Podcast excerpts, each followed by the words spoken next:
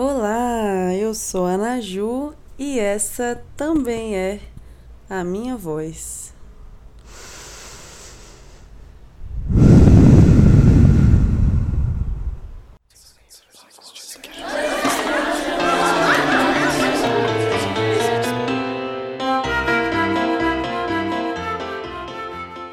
Este não é um episódio sobre a SMR, quem sabe um dia, mas é um episódio de retorno, né? Que eu fiquei um tempo aí sem, sem falar com vocês, sobre uma coisa que eu já estava querendo falar há um tempo e tô ensaiando dizer algo há um tempo, que é meditação, né? No segundo episódio lá sobre roteiro, sobre a falta dele, eu falei um pouquinho, né, sobre como que eu descobri a meditação há um tempo na minha vida e, e ela mudou muita coisa assim para mim e me trouxe pro lugar várias e várias vezes. Vou contar bem rapidinho a minha história com meditação e aí vamos ver no que que vai dar esse episódio aqui. Bom, eu comecei a fazer yoga em 2018, acho que final de 2017 e fiz ao longo de 2018 assim. Então eu fiz um ano de yoga. E foi uma das coisas mais incríveis que eu já fiz por mim mesma, sabe? Eu nem sabia do poder que eu estava descobrindo quando eu comecei a fazer as aulas, porque simplesmente eu precisava fazer um exercício, eu tava com vontade de fazer alguma coisa e não sabia muito bem o que. E aí no meu trabalho, a gente fechou uma turma de pessoas com um professor e começou a fazer. Só que eu não sabia muito bem o que esperar, né, de yoga, eu não sabia muito bem assim o que como que era, né? Eu sabia que tinha umas posições legais e que era uma coisa zen, mas eu eu não sabia direito, assim,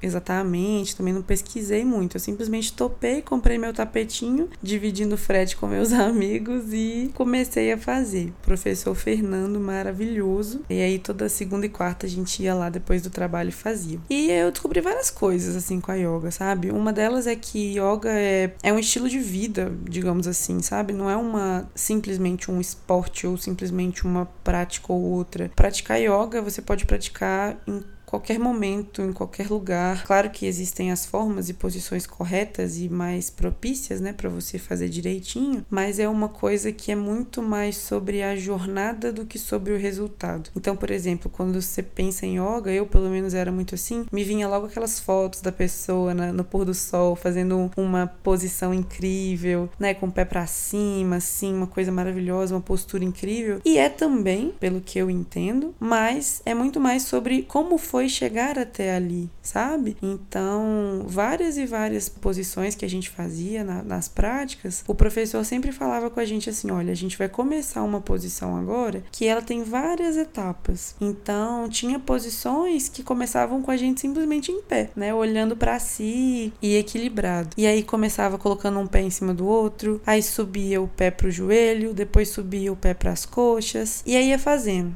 E aí o professor sempre falava, ele falava assim, é, essa pode ser a tua postura, ou se você se sentir confortável, você pode caminhar, você pode seguir para a próxima. E para mim eu acho que esse foi um, um dos, né, meus maiores aprendizados na yoga, que é isso, é sobre a jornada e não sobre você chegar lá ou não. Até porque o que, que é lá?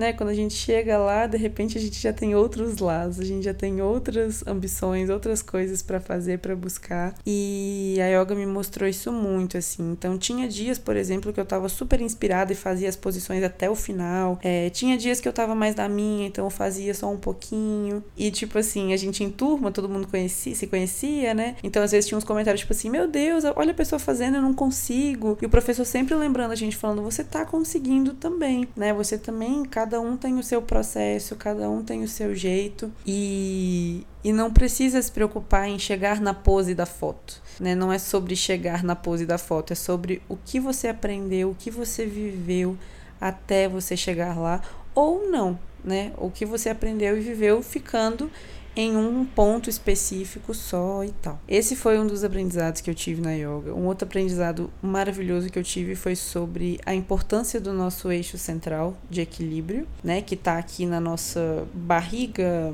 perto do quadril, que nada mais é do que o nosso o nosso meio, né? É o que é o que nos mantém aqui de pé, é o que nos mantém centrados e a importância da gente olhar para isso, olhar para dentro, seja sentado, deitado ou em pé e respeitar isso, né? Então sempre ficar de olho. Uma coisa muito legal que eu aprendi, né, que quando, por exemplo, quando eu fazia academia, malhava, tem sempre aquele negócio de ah, segura o abdômen, né? Tipo assim, prende o abdômen aí para você poder, sei lá, fazer uma, uma flexão, fazer uma um abdominal. E eu prendia, mas eu tinha a sensação assim de que era, sei lá, eu tô prendendo aqui para forçar mais e ficar mais durinho, sei lá. Eu não tinha consciência de que prender o abdômen nada mais é do que você se conectar com o seu eixo central, né, com o seu eixo de equilíbrio. Eu inclusive não lembro direito os nomes corretos, tá? Eu peço desculpas por isso, mas acho que tá dando para entender. É, e aí na yoga eu percebi isso, né? Então, desde quando a gente fazia a primeira posição sentada para poder começar a prática, né? Então, respirar, fazer o nosso mantra Om,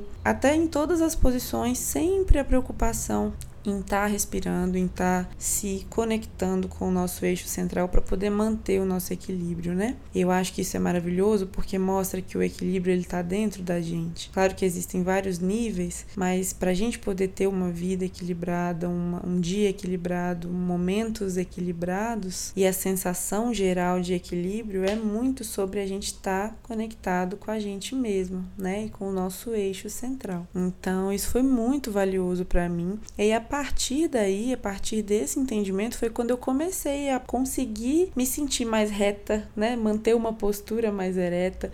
Eu sempre falo que yoga foi a única coisa que deu jeito na minha postura, que já não é das melhores, né? Mas que, que ajuda muito. Então, desde pequena eu fiz RPG, eu tentei fazer umas aulas de pilates, mas nunca gostei porque eu falava que era muito parado para mim. Pratiquei alguns esportes, enfim, academia, essas coisas, mas nunca consegui achar uma coisa que me fizesse perder a corcunda, basicamente assim.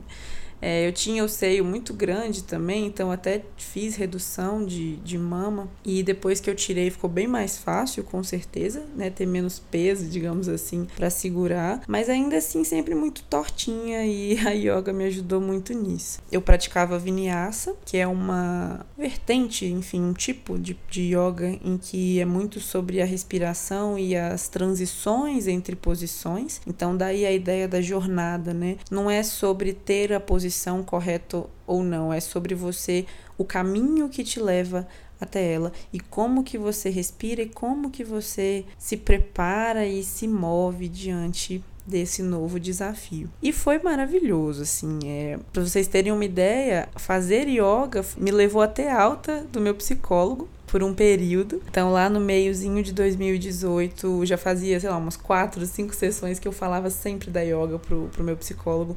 E falava, ah, yoga tá sendo muito bom, tem isso, tem aquilo. Contava do, dos episódios em que eu chorei na aula. E aí teve um dia que eu fui lá, tava lá conversando com o Eduardo. E tava falando de outras coisas, nada a ver, assim, tipo, foi um dia que eu imaginei que ia ser só mais uma sessão, como qualquer outra, sabe? E aí ele fala, a primeira coisa que ele falou, ele sempre dá uma respirada, olha para dentro, assim. Aí ele começa a falar comigo.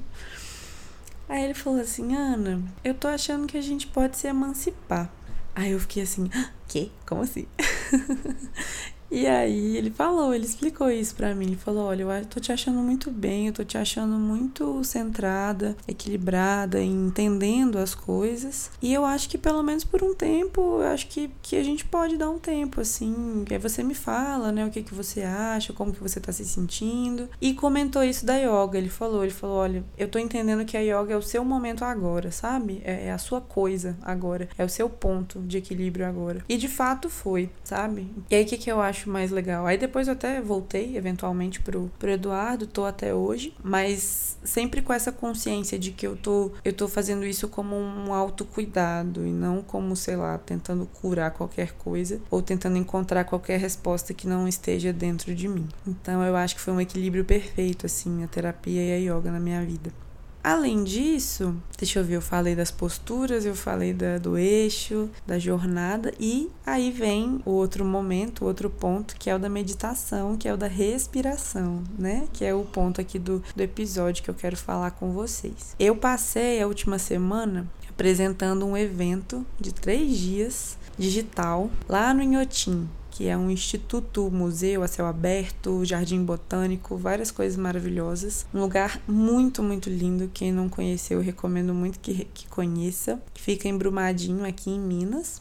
Pertinho de BH. E foi uma semana muito especial para mim, né? Assim, obviamente, além da parte profissional, de tudo que eu vivi lá, teve uma coisa legal é que lá, como é um museu, né, tem, um, tem visitas guiadas e a gente conheceu o pessoal do Inhotim e uma dessas pessoas foi a Rafa, maravilhosa, que trabalha lá e levou a gente um dia. É, ela levou a gente para fazer um passeiozinho, né, no carrinho, assim, que ela é super grande, então tem um carrinho que leva a gente. E aí a gente foi numa exposição, que é a do Tunga. É um artista sensacional e é uma das exposições fixas lá do, do Inhotim. E é legal porque é uma exposição que eu fui visitar em 2014 com a minha turma no primeiro período da faculdade. E eu tive várias percepções, me senti muito inspirada, foi muito legal, claro. E revisitar isso, tipo, seis, sete anos depois também foi muito massa. E dessa vez com esse olhar dessa guia, né? E aí ela comentou com a gente que ela falou: Nossa, o Tung é muito sensacional, ele transmitia uma paz pra gente. E ela comentou que teve um, uma entrevista que ele deu, né? Que o cara perguntou assim: Tunga, o que é que te inspira? E aí ele respondeu só respirando. Ele inspirou e expirou, entendeu? E aí eu fiquei pensando, cara, que, que coisa bonita, né? O que é que te inspira? O ar.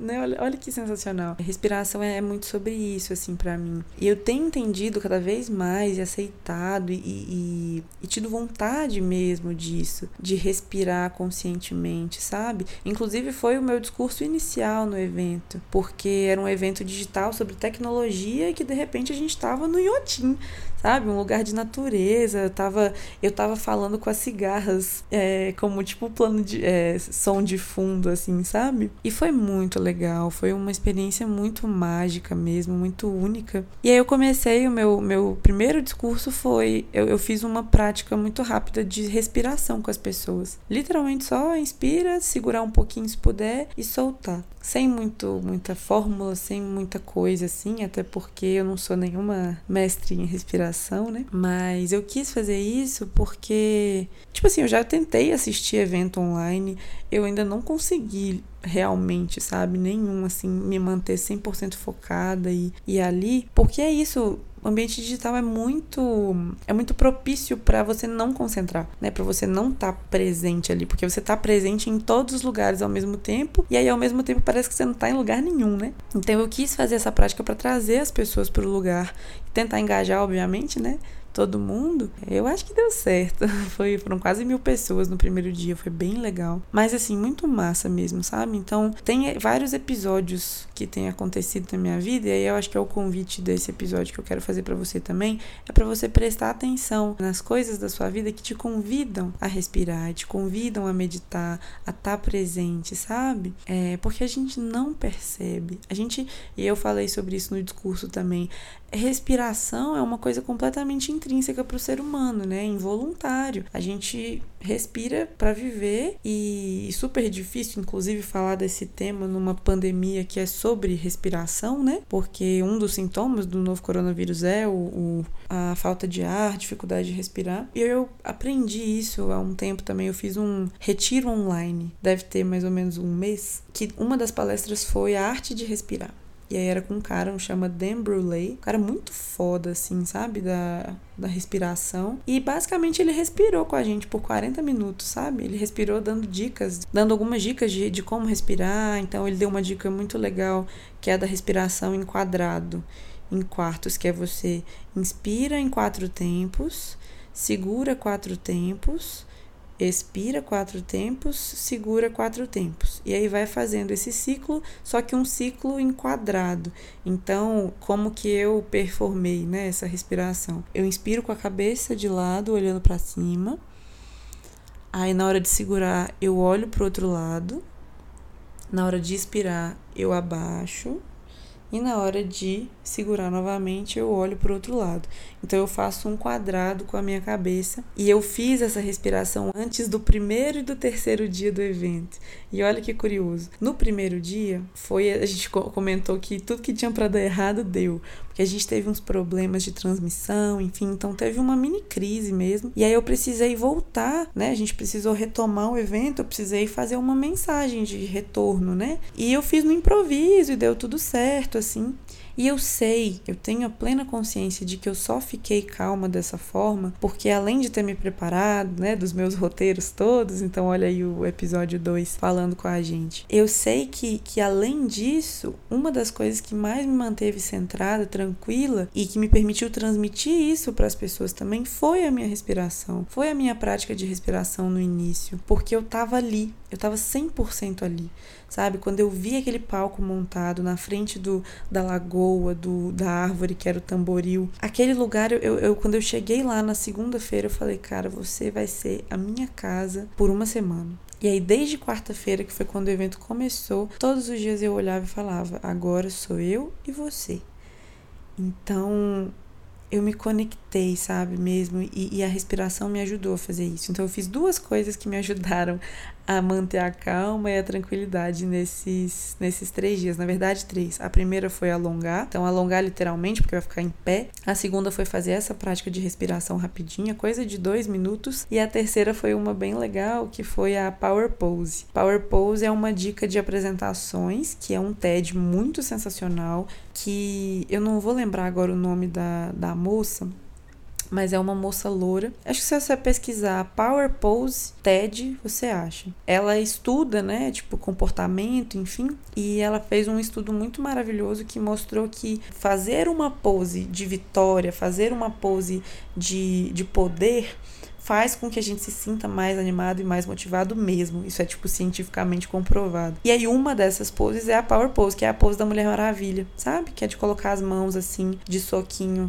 fechado na, na cintura, ficar com as pernas um pouco abertas e ficar parado. Então, o que, que eu fiz no primeiro do terceiro dia do Bots for You, que foi o evento que eu apresentei? Cheguei, me conectei com o palco, alonguei, e aí eu olhei para a lagoa, que eu estava apresentando de, de costas para a lagoa, no caso, né, de frente para as câmeras. E fiquei olhando para a lagoa, respirando e com a minha power pose assim. Então foi muito, muito bom e, e o que que foi louco? Eu fiz isso no primeiro e no terceiro dia e eu esqueci de fazer no segundo. E aí no segundo foi o único dia dos três que eu me senti um pouco mais nervosa. Eu tô falando muito sério, tipo assim, no segundo dia foi um dia super tranquilo, todo mundo comentou, foi um dia muito mais de boa, principalmente em comparação com o primeiro, né, que foi super teve super essa, esse momento meio que de crise, assim. Só que foi chegando o final do dia 2 foi o dia que eu não tinha me preparado dessa forma, eu não tinha respirado, eu não tinha alongado. E eu fui ficando nervosa, cara. Tipo assim, as minhas últimas três entradas, eu. Assim, o que o pessoal me, me deu de resposta foi que foi, um, foi ok, eu falei normal, meio que nada diferente, assim, das outras. Só que por dentro eu tava me sentindo bem mais nervosa e meio gaguejando e meio sem saber direito, sabe como falar.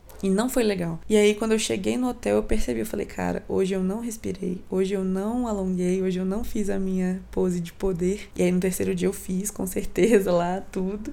E foi maravilhoso, assim. Então, é uma, são dicasinhas que eu acho que são legais aí também para todo mundo. É, não só a da power pose, mas também a de respirar. E respiração são várias, né? Que a gente pode fazer. Tem vários aplicativinhos de, de meditação. Eu costumava usar o Lojong, que era um aplicativo que tem versão gratuita, tem versão paga. Na gratuita eu fazia algumas práticas de meditação para dormir que me ajudavam bem quando eu tava com insônia e tal. É, mas dica é o que não falta. Tem muito aplicativo de meditação. Acho inclusive que eu vou postar assim no, no Instagram. E aí, se vocês quiserem comentar dicas e tal pro pessoal, também pode ser uma boa, né? a gente trocar isso. É, mas eu acho que o, o principal que eu queria falar aqui era isso, sabe? De sobre como que, que a nossa respiração é completamente involuntária e completamente intrínseca para nós. E isso é muito bom, né? Porque é o que nos mantém vivos aí. É, que nos mantém sobrevivendo. Só que é muito legal quando a gente aprende a olhar para isso e quando a gente assume isso, sabe? Tipo assim, Respirar é muito bom. É mais do que uma prova de que a gente está vivo. Para mim é uma prova de que a gente está consciente, que a gente está aqui. Acho que isso faz inclusive a gente se sentir melhor por estar vivo, por estar no mundo, sabe? Pelo menos é assim que eu me sinto quando eu consigo respirar conscientemente. E aí vem um episódio bem legal que, que eu vivi, deve ter o que, umas duas ou três semanas, que foi quando depois aí de um ano de yoga recorrente, depois fazendo alguns, algumas práticas esporádicas, algumas meditações guiadas também, né, seja por aplicativo, seja por vídeo no YouTube, ou seja por outras pessoas, eu consegui fazer uma meditação sozinha. Eu tava deitada na minha cama, é, um belo dia acordei um pouco mais cedo, assim, eu tenho acordado muito cedo ultimamente, mesmo sem, sem despertador. E Fico até meio emocionada de falar assim. Porque é uma coisa que eu não planejei, sabe? Ela simplesmente veio. Eu tava deitada, tinha conversado algumas coisas, e aí eu tava sozinha no meu quarto. Tava um clima gostoso, não tava esse calor infernal que tá agora, nem muito frio. E aí eu falei, pô, será? Acho que vou. E aí quando eu vi, eu tava, sabe? Eu peguei uma. aqueles videozinhos de YouTube de música zen em quatro horas, sabe? Coloquei uma, um som qualquer zen pra ouvir. E aí vem uma coisa importante da meditação que. Eu... Peraí, vou só contar isso e aí eu, eu explico essa outra parte. Eu peguei essa música zen, coloquei para escutar e fui fazendo. Fui respirando, fui me colocando no lugar, fiz uma posição que eu gosto, que é quando eu tô completamente deitada e que fazer ela no chão para mim é bem difícil porque eu tenho um bumbum um pouco grande, então fica difícil de ficar totalmente reta assim. Então na cama é bom porque eu consigo me encaixar melhor, que basicamente é ficar totalmente deitada e, e retinha assim, com os braços e pernas um pouco abertos então é, um, é uma posição de confiança, sabe? Uma posição de confiança no chão. No meu caso, eu estava em cima da cama, mas funcionou também. Que é de confiar na terra, né? Confiar no, no, que te segura, confiar na sua casa. Foi muito bom, sabe? Eu fiquei deitada, é, só respirando, prestando atenção, sentindo o ar entrando e saindo pelo meu nariz, fazendo aquela respiração diafragmática, sabe? De você inspira e sobe a barriga depois, quando você expira, você abaixa e sempre com foquinho lá no seu eixo central, que é quando que é o famoso levar o umbigo até as costas quando a gente inspira. E foi assim maravilhoso, foi uma prática, acho que sei lá, de uns 20 minutinhos talvez. Só eu ali, sabe, respirando, sentindo. E aí vem o ponto chave da meditação, que é o que eu quero trazer, que é o principal aprendizado que eu tive com certeza nos meus anos aí de práticas e de, de vida mesmo. Meditar não é sobre não pensar em nada.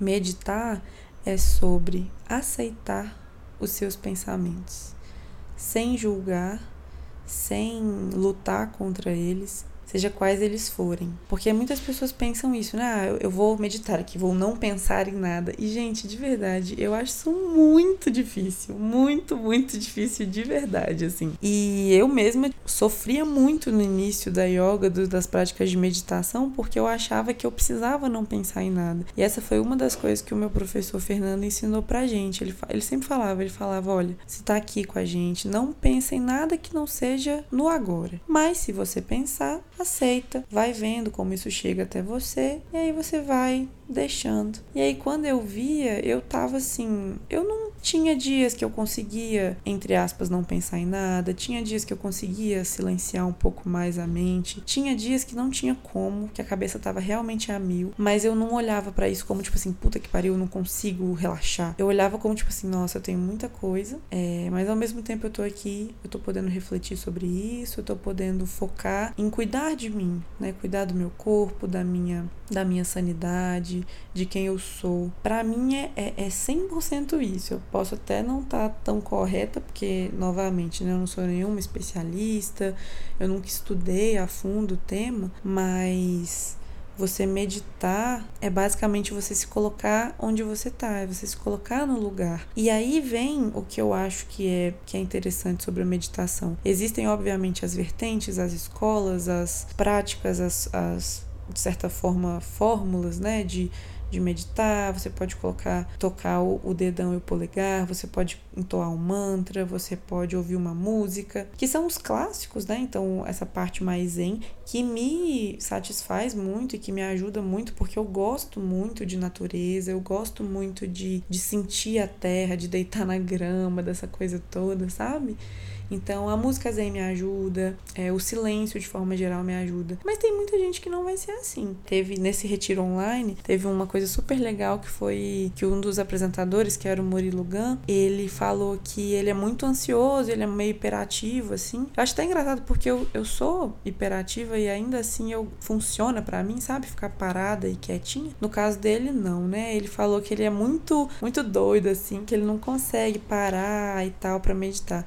E aí teve uma mulher que falou com ele que, que existem formas diferentes de meditar, né? Não só você ligar uma música zen e ficar respirando. Mas ela perguntou assim, ela falou assim: "Quando você cheira o cangote da sua filha, você tá meditando ali, porque não tem nada, absolutamente nada que você tá pensando ou concentrado em fazer além de estar ali com a sua filha cheirando o cangote dela. Olha que bonito, olha que simples. Eu acho que o meu convite é um pouco esse também. É na hora que você precisar, na hora que você estiver sentindo que você precisa se colocar no lugar, que você precisa estar presente, ouvir a sua própria voz, você encontrar a coisa que te permite fazer isso.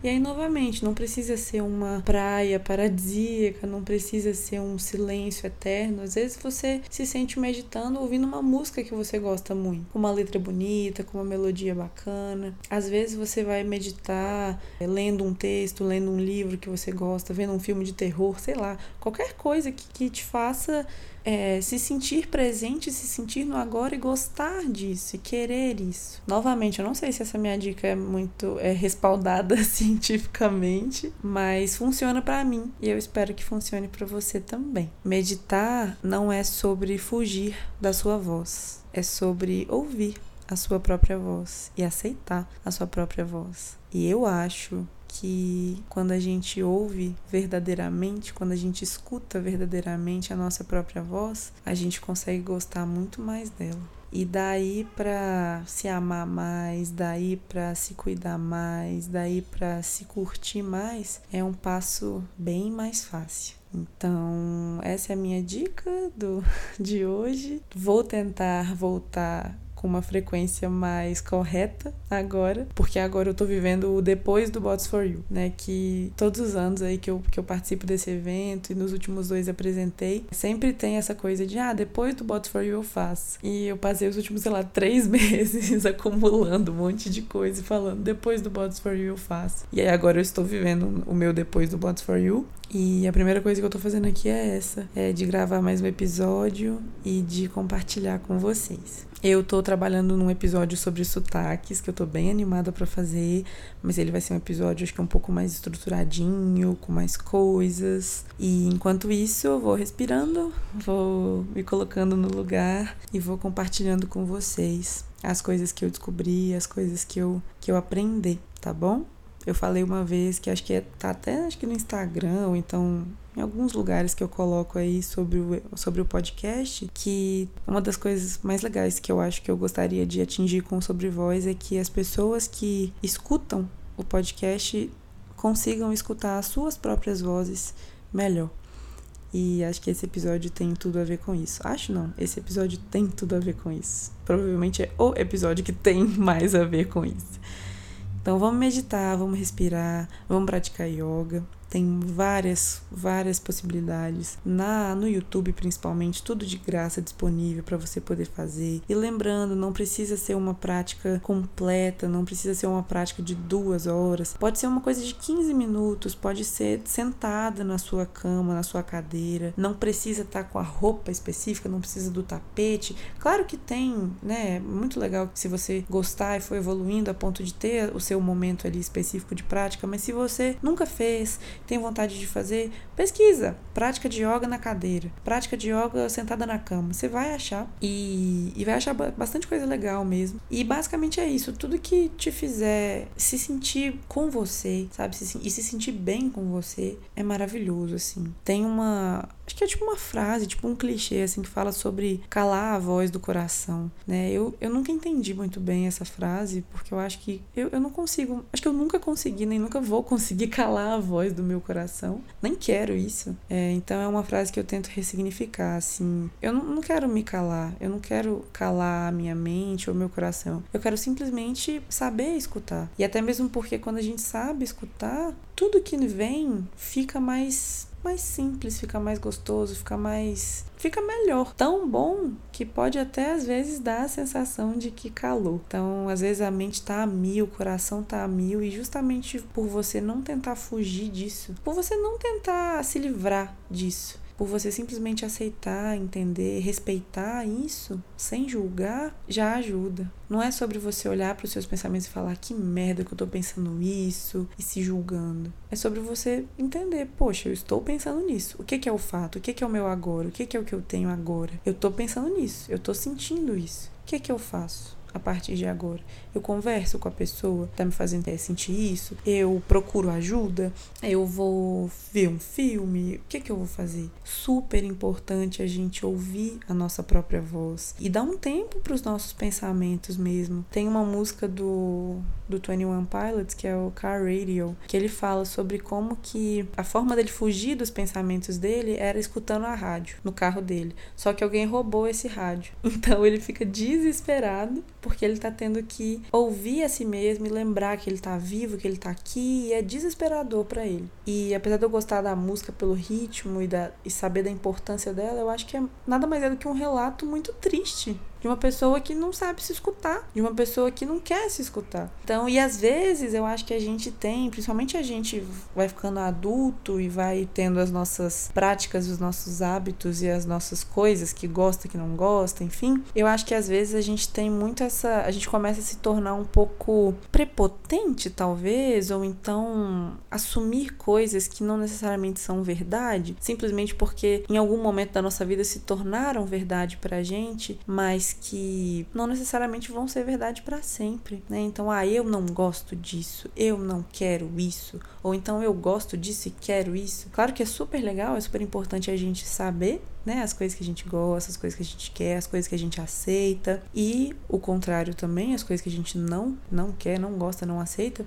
Só que eu acho de verdade que sempre tem espaço para tentar ressignificar isso. Claro que tem coisas que são inegociáveis, coisas relacionadas a respeito, a consideração, mas coisas relacionadas, por exemplo, à diversão, a prazeres, a outras, a outros âmbitos mais leves da vida, eu acho que sempre tem espaço, sabe, pra gente ressignificar, pra gente reinventar e até mesmo pra gente poder se divertir, se permitir mais. Então, não foge dos seus pensamentos, não. Por mais difíceis que eles sejam, tenta olhar para eles e entender o que que está acontecendo e por que que eles estão ali. Porque a partir do momento que você entender o porquê que eles estão ali, eu acho que vai ficar mais fácil procurar ajuda, de conversar com outras pessoas e de agir a partir daí. Porque aí vem um outro negócio super legal da meditação e da respiração e da yoga e também da terapia, que foi uma coisa que eu aprendi, que é sobre as nossas relações com a gente, com o outro com o mundo, né? E aí isso pode ser explicado de diversas formas, mas basicamente a gente tem a nossa relação com a gente mesmo, né, com o nosso interior, com o nosso coração, com a nossa alma, quem nós somos. A partir daí a gente tem um segundo nível, que é a nossa relação com as pessoas, com os outros, com o que está próximo. E o terceiro nível, que é a relação com o mundo, com a terra, com a sociedade, digamos assim. Isso dentro da respiração também é válido, também existe. Então tem a sua respiração que vai para baixo, que é quando você vai para o seu eixo central. Tem a sua respiração que é reta, que vai para o seu ar próximo, digamos assim. E tem a sua respiração que eleva, que você olha para cima e respira para cima. E é como se ela representasse a sua relação com o mundo. Muita coisa para falar nesse sentido, mas eu vou eu não vou entrar tanto assim não. Acho que o legal vai ser mais deixar essas pulguinhas atrás da orelha aí de vocês, para quem tiver interesse procurar também. É só uma coisa que eu acho importante sobre isso de ouvir os próprios pensamentos, é que existem pensamentos e pensamentos, né? O meu convite, a minha proposta de você escutar isso e de você entender e aceitar é justamente enxergar o ponto de equilíbrio tá? Então, não só aceitar sem crítica, mas entender por que eu estou sentindo e pensando isso e a partir daí o que é que eu posso fazer para ter uma relação melhor comigo mesmo, com os outros e com o mundo, tá bom? Então, tá na hora de falar uma, uma certa palavrinha, né? Palavrinha incrível aí para vocês.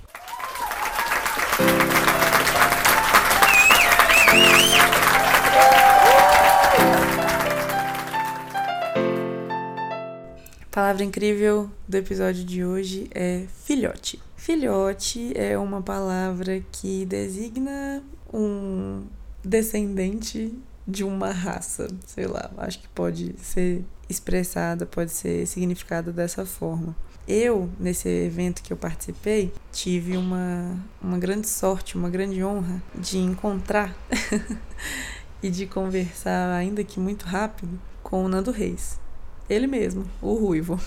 E aí depois que eu participei lá da live dele rapidinho lá no palco, eu fui sentar, fiquei olhando, né, o show. E aí ele chamou o filho dele para cantar com ele, Sebastião. E aí ele falou assim: "Oi, filhote". E eu achei fofo isso, porque é uma forma de chamar seu filho, é, mas a minha irmã chamava meu irmão assim quando ele era criancinha. E eu tô também com uma super novidade na minha vida, que é um filhote de cachorro, um certo doguinho que tá aqui em casa morando com a gente, que a Paty que mora comigo adotou, que é o Johnny Johnny. Johnny Johnny é um filhotinho de salsichinha com vira-lata que chegou aqui em casa essa semana e já tá, já transformou completamente assim, já me trouxe um amor que eu sempre soube que eu tinha dentro de mim, mas que eu nunca tinha experimentado, eu acho que de forma tão tão fofinha que nem agora. E é um filhotinho, né? É um filhotinho, é um é uma palavra que eu acho que é incrível porque além dela ser, ela é um diminutivo que não é com inho, ela representa algo pequeno e ela tem uma. Ela soa de forma divertidinha, assim, filhote. Também representa essa, essa noção de continuidade, né? Essa noção de, de novidade. E acho que todos os filhotes, de certa forma, trazem isso, essa esperança, essa renovação e essa fofura, né? Que é uma palavra fofa que representa coisas muito fofas também. Para fechar, eu só queria dizer que quando eu falei que eu eu comentei que teve uns episódios algumas algumas práticas de yoga que eu chorei, né? E eu amo chorar. Nossa, eu amo chorar. Tipo, eu gosto tanto de chorar que que que às vezes eu tô chorando e eu começo a sorrir só porque eu tô chorando. porque é um momento muito bom, é um momento muito importante para mim, assim, é um momento de redenção, de, de reencontro comigo mesma. E teve algumas vezes que eu chorei na terapia, na terapia não, na terapia sim, mas teve algumas vezes que eu chorei nas práticas de yoga. E uma delas foi quando. Ai, já tô emocionada de novo.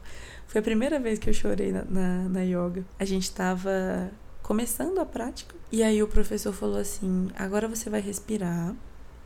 Tava lá dando as dicas, né? Fazendo, falando, porque Fernando fala, parece que a gente já medita por si só, que é uma voz e um jeito maravilhoso de se expressar, mas ele falou assim: agora você vai respirar como se fosse a sua primeira respiração, como se fosse a primeira vez que você está respirando no mundo. Então lembrou um pouco aquele o trauma do nascimento, né? A, a primeira respiração, a, nosso primeiro contato com o mundo. Isso me emocionou de uma forma que eu não sei explicar até hoje porquê, mas eu sei que a minha, minha próxima respirada, né? Minha próxima respiração, depois disso que ele falou, veio assim com. É um peso que ao mesmo tempo é muito leve, sabe? É como se a inspiração viesse com esse peso, mas aí na hora de expirar, tudo, tudo fosse embora, sabe? Eu, eu me, me desnudei de tudo, assim, que eu, que eu tinha Tipo assim, eu não lembro de mais nada naquele dia. Foi só assim muito, muito amor e muita gratidão mesmo pelo pelo poder de respirar.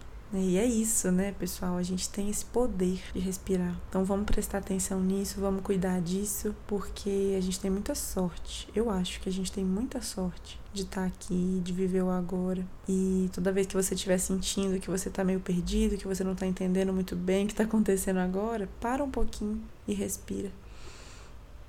É, vamos normalizar isso, vamos naturalizar isso, né? Esse respirar, se parar um pouquinho, fechar os olhos, olhar para dentro, respirar e não calar a voz do coração, mas saber escutá-lo. Acho que só coisa boa pode surgir disso. Um abraço para você e até o próximo episódio do Sobre Voz.